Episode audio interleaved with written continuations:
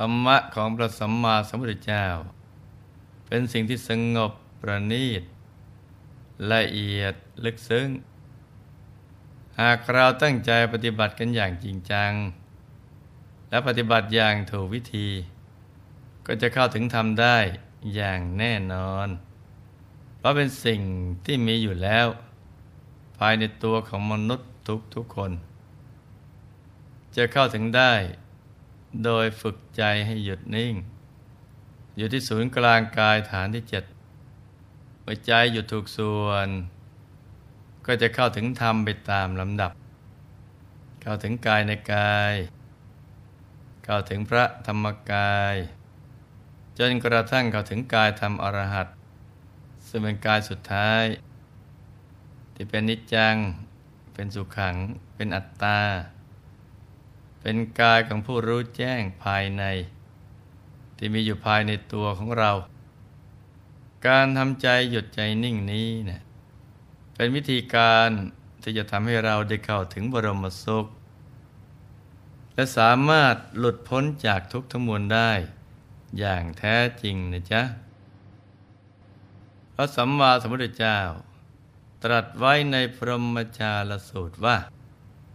ดูก่อนภิกษุทั้งหลาย กายของตถาคต มีตัณหา อันจะนำไปสู่พบขาดแล้ว เทวดาและมนุษย์ทั้งหลายจากเห็นตถาคตช่วเวลาที่กายของตถาคตยังดำรงอยู่ เมื่อกายแตกสิ้นชีพแล้ว เทวดาและมนุษย์ทั้งหลายจากไปเห็นตถาคต เหมือนพวงมะม่วงที่ขาดแล้ว จากขั้วฉะนั้น ปัญหาเรื่องชีวะกับสรีระนั้น เป็นปัญหาที่ไม่เอื้อต่อการบรรลุธรรม โดยปกติ พระผู้มีพระเจ้าจะไม่ทรงพยากรณ์เพราะทรงเห็นว่าแม้จะตอบไปแล้ว ผู้ถามก็ไม่เห็นประจักษ์แจ้ง ไม่เพิ่มความศรัทธา หรือกำลังใจในการประพฤติธรรมให้บังเกิดขึ้น มีแต่จะก่อให้เกิด การโต้เถียงกันต่อไปเรื่อยๆ ไม่มีข้อยุติ หรือแม้จะยุติลงได้ แต่ก็ไม่มีประโยชน์ในการปฏิบัติเพื่อได้บรรลุมรรคผลนิพพาน เป็นเพียงประดับความรู้เท่านั้น ซึ่งมีเรื่องราวปรากฏอยู่ในชาลิยสูตรว่า สมัยหนึ่ง พระผู้มีภาคเจ้า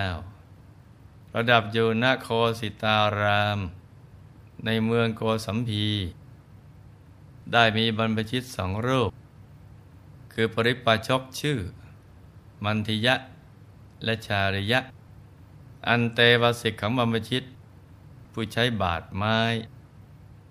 ได้เข้าไปเฝ้าพระผู้มีภาคเจ้า ครั้นผ่านการปราศัย พอให้ระลึกถึงกันแล้ว ได้ยืนอยู่ณที่ควรส่วนข้างหนึ่ง และทูลถามพระผู้มีพระภาคเจ้าว่า พระโคดมผู้เจริญ ชีวะกับสรีละเป็นอันเดียวกันหรือว่าเป็นคนละอย่างกัน การที่บรรพชิตทั้งสอง ถามอย่างนั้น เราคิดว่า แต่พระสมณโคดมตรัสว่า ชีวะกับสรีละเป็นอย่างเดียวกัน พวกตนก็จักยกวาทะ ของพระสมณโคดมว่า เป็นลัทธิที่มุ่งถึงความดับศูนย์ แสดงว่าวาทะของพระองค์ย่อมเป็นอุเฉทวาทะ แต่ถ้าตรัสว่าชีวะเป็นอย่างหนึ่ง สรีระเป็นอีกอย่างหนึ่ง พวกตนก็จักยกวาทะของพระสมณโคดมว่า เป็นวาทะแสดงว่ารูปย่อมดับศูนย์ แต่สัตว์ย่อมไม่ดับศูนย์เพราะเหตุว่า วาทะของโลกท่านก็จะกลายเป็นสัตว์สตวาทะ คือมีความเห็นว่าเที่ยง เห็นไหมจ๊ะวันนักบวชในสมัยนั้นมายังไปไม่ถึงที่สุดความรู้ของตัว ก็มัวคิดแต่เรื่องการถกเถียง เพื่อเอาชนะกัน หาเหตุหาผลมาหักล้างวาทะของคนอื่น ถ้าเหตุผลของตัวเอง สามารถลบล้างแนวคิดของคนอื่นได้ ก็จะรู้สึกภูมิใจมาก ทั้งๆทที่ความจริงแล้ว ตนเองก็ยังไม่รู้แจ้ง ยังไม่ได้รับรสแห่งความสุข ที่เกิดจากการเข้าถึงธรรมภายในเลย และพระสัมมาสัมพุทธเจ้า ก็มักจะถูกเจ้าลัทธิต่างๆ กล่าวตู่วาทะว่า เป็นอุเฉทวาทะบ้าง เป็นสัจตะวาทะบ้าง แต่ด้วยพระปัญญาติคุณ ที่ไม่มีใครสามารถจะเอาชนะพุทธวาทะได้ เพราะพระพุทธองค์ทรงยึดหลักมัชฌิมาปฏิปทา คือดำเนินตามหลักอริยมรรคมีองค์แปดซึ่งเป็นเส้นทางสายกลาง ที่เป็นไปเพื่อความหลุดพ้นจากกิเลสอาสวะเท่านั้น ทำให้พุทธศาสนา ยืนยงคงอยู่คู่โลก สืบมาจนกระทั่งถึงทุกวันนี้ เพราะฉะนั้น เราก็มารับฟังถึงพุทธวาทะกันเลยนะจ๊ะ พระผู้มีพระเจ้า ทรงดำริว่าบรรพชิตเหล่านี้ถามปัญหาเพื่อต้องการข่มวาทะของคนอื่นอย่างเดียว แต่ไม่อ้างเองที่สุดสองอย่าง ในศาสนาของเรา คืออัตตกิลมัฐานุโยกและการมาสุขาริการนุโยกจึงไม่รู้ว่ามัชฌิมาปฏิปทามีอยู่ เอาละเราจะไม่แก้ปัญหาของบรรพชิตเหล่านั้น แต่จะแสดงธรรมเพื่อความแจ่มแจ้ง แห่งปฏิปทา ให้บรรพชิตทั้งสองได้ทราบ เพื่อเป็นอุปนิสัย ในการบรรลุมรรคผลนิพพานต่อไป จึงตรัสว่า ดูก่อนอวโส ถ้าอย่างนั้นเธอจงฟังเถิด จงทำในใจเอาไว้ให้ดีเถิด เราจะกล่าวให้ฟัง ว่าแล้วพระพุทธองค์ก็ทรงประกาศควาเป็นพุทธะผู้รู้แจ้งโลกให้บรรพชิตทั้งสองได้ทราบ ทรงกล่าวถึงเส้นทางสู่ความหลุดพ้น ในทางพุทธศาสนาโดยเริ่มจากสาเหตุ ที่ทำให้มีกุลบุตรออกบวชตาม เพราะศรัทธาในคำสอนของพระพุทธองค์ และพระวิสุทธิคำสอน ที่พระองค์ได้ตรัสเอาไว้โดยเริ่มจากการฝึกหัดขัดเกลาตัวเอง ให้เป็นผู้มีศีลสมบูรณ์ ทั้งจุลศีล มัชฌิมศีลและมหาศีล เจริญสมถกรรมฐาน จนได้ฌานสี่แล้ว เจริญวิปัสสนากรรมฐาน จนได้บรรลุวิชาแปดประการและได้สำเร็จเป็นพระอรหันต์หลุดพ้นจากกิเลสอาสวะ ซึ่งมีรายละเอียด ดังที่หลวงพ่อเคยกล่าวไว้ ในอัมพัตสูตรแล้วนะจ๊ะ จากนั้นพระผู้มีภาคเจ้าตรัสถามว่า น่ะเธอ เมื่อภิกษุน้อมไปเฉพาะซึ่งจิตเพื่อเกิดญาณทัศนะ ย่อมรู้ชัดประชาสิ้นแล้ว พรหมจรรย์เราได้อยู่จบแล้ว กิจอื่นเพราะความเป็นอย่างนี้นะั้นไม่ได้มีอีก แม้เราตถาคตก็รู้อย่างนี้ เห็นอย่างนี้ เมื่อเป็นเช่นนั้น เราจึงไม่กล่าวว่า ชีวะก็อันนั้น สรีระก็อันนั้น หรือว่าชีวะอันอื่น สรีระอันอื่น เมื่อภิกษุผู้รู้อย่างนี้เห็นอย่างนี้แล้ว สมควรหรือที่จะกล่าวว่า ชีวะก็อันนั้น สรีระก็อันนั้น หรือว่าชีวะเป็นอย่างหนึ่ง สรีระเป็นอีกอันหนึ่งน่ะเธอ ภิกษุผู้รู้อย่างนี้เห็นอย่างนี้ ไม่สมควรกล่าวว่า ชีวะอันนั้น สรีระอันนั้น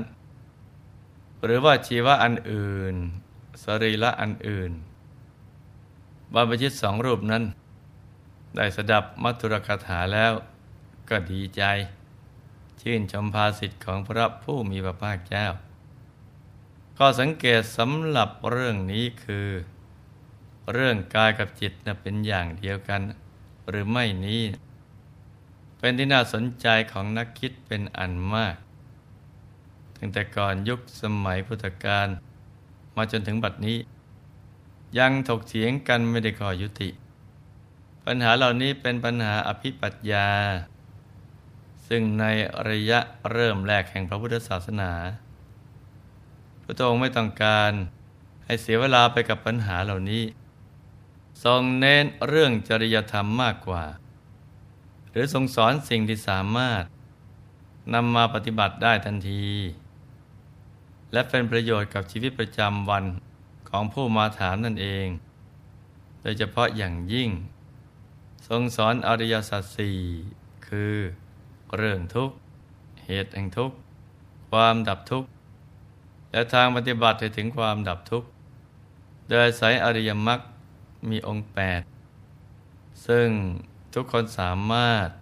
ที่จะปฏิบัติตามได้ โดยไม่จำกัดเชื้อชาติ ศาสนาและเผ่าพันธุ์ ขอเพียงให้ลงมือทำก็จะได้รู้แจ้งเห็นจริง ไปตามที่พระองค์ได้ตรัสเอาไว้ พระบรมศาสดาของเรา ทรงเน้นเรื่องการกำหนดรู้ทุกข และหนทางที่จะหลุดพ้นจากทุกข์เป็นพิเศษ ที่ทรงเน้นอย่างนี้ก็ไม่ใช่ว่า พระพุทธองค์เป็นผู้ที่มองโลกในแง่ร้าย หรือด้านลบเพียงอย่างเดียวนะจ๊ะ เพราะความทุกข์เป็นสิ่งที่มนุษย์เผชิญกันอยู่ทุกวัน จัดเป็นปัญหาเร่งด่วน ที่จะต้องรู้ก่อนและสะสางก่อน ส่วนเรื่องโลกเที่ยง หรือไม่เที่ยง มีที่สุด หรือไม่มีที่สุด ชีวะกับสรีละเป็นอันเดียวกันหรือไม่นั้น ไม่ใช่ปัญหาเร่งด่วน รู้ก็ได้ ไม่รู้ก็ไม่เป็นไร พระองค์ทรงต้องการให้นักคิดทั้งหลายในสมัยนั้น หันมาสนใจปัญหาทางจริยธรรม และทางดับทุกข์ ซึ่งสามารถเห็นแจ้งได้ในปัจจุบัน มากกว่ามัวมานั่งล้อมวงถกเถียงกัน ในปัญหาอภิปัญญา แล้วถ้าใครอยากรู้จริงๆเนี่ยก็ทรงเร่งเร้าให้รีบปฏิบัติ ตามมรรคมีองค์แปดอย่างที่ทรงตอบปริพาชกทั้งสองไปนั่นแหละ ส่วนความเห็นสุดโต่งด้านใดด้านหนึ่ง คือ อุเฉทิฏฐิ หรือสัสตตทิฏฐิ ก็ทรงให้วางเอาไว้ก่อน แล้วก็มาปฏิบัติอยู่ในหนทางสายกลาง คือมัชฌิมาปฏิปทา ในที่สุด ก็จะหมดความสงสัยในเรื่องของชีวะกับสรีละกันนะจ๊ะ ดังนั้นให้ลูกๆทุกคน รู้จักแยกแยะในการศึกษา โดยยึดเอาคำสอนที่ถูกต้อง ของพระสัมมาสัมพุทธเจ้าเป็นหลัก เราก็จะได้ไม่ควายเขวไปหลงเชื่อในแนวคิดของคนอื่น ที่เป็นนักคิดนักพูด แต่ไม่ใช่นักปฏิบัติ และเป็นแนวคิดที่ไม่สามารถนำไปสู่การหลุดพ้นได้อย่างแท้จริงอายึดหลักอริยสัจสี่ที่มีวิธีปฏิบัติเป็นกลาง คือดำเนินตามอริยมรรคมีองค์แปดที่พระพุทธองค์ทรงประทานเอาไว้ และถ้าจะให้ตรงและละที่สุด ก็คือ การทำใจให้หยุดนิ่ง อยู่ที่ศูนย์กลางกายฐานที่เจ็ดฝึกทำให้เป็นประจำสม่ำเสมอทำหยุดในหยุดนิ่งในนิ่ง กลางของกลางเรื่อยไป จนกว่าจะเข้าถึงพระธรรมกาย ซึ่งเป็นผู้รู้แจ้งเห็นแจ้ง ภายในกันทุกคนนะจ๊ะ ในที่สุดนี้ หลวงพ่อ ขออำนวยพร ให้ทุกท่าน มีแต่ความสุขความเจริญ ให้ประสบความสำเร็จในชีวิต ในธุรกิจการงานและสิ่งที่พึงปรารถนา ให้มีมหาสมบัติบังเกิดขึ้น เอาไว้ใช้สร้างบารมีอย่างไม่รู้หมดสิ้น ให้มีสุขภาพพรานามัยสมบูรณ์ แข็งแรง มีอายุขายยืนยาว ได้สร้างบารมีกันไปนานๆ ให้ครอบครัวอยู่เย็นเป็นสุข เป็นครอบครัวแก้วคครอบครัวธรรมกาย ครอบครัวตัวอย่างของโลก ให้มีดวงปัญญาสว่างสวัย ได้เข้าถึงพระธรรมกาย โดยง่าย โดยเร็วพลัน จงทุกท่านเทินธรรมกายเจ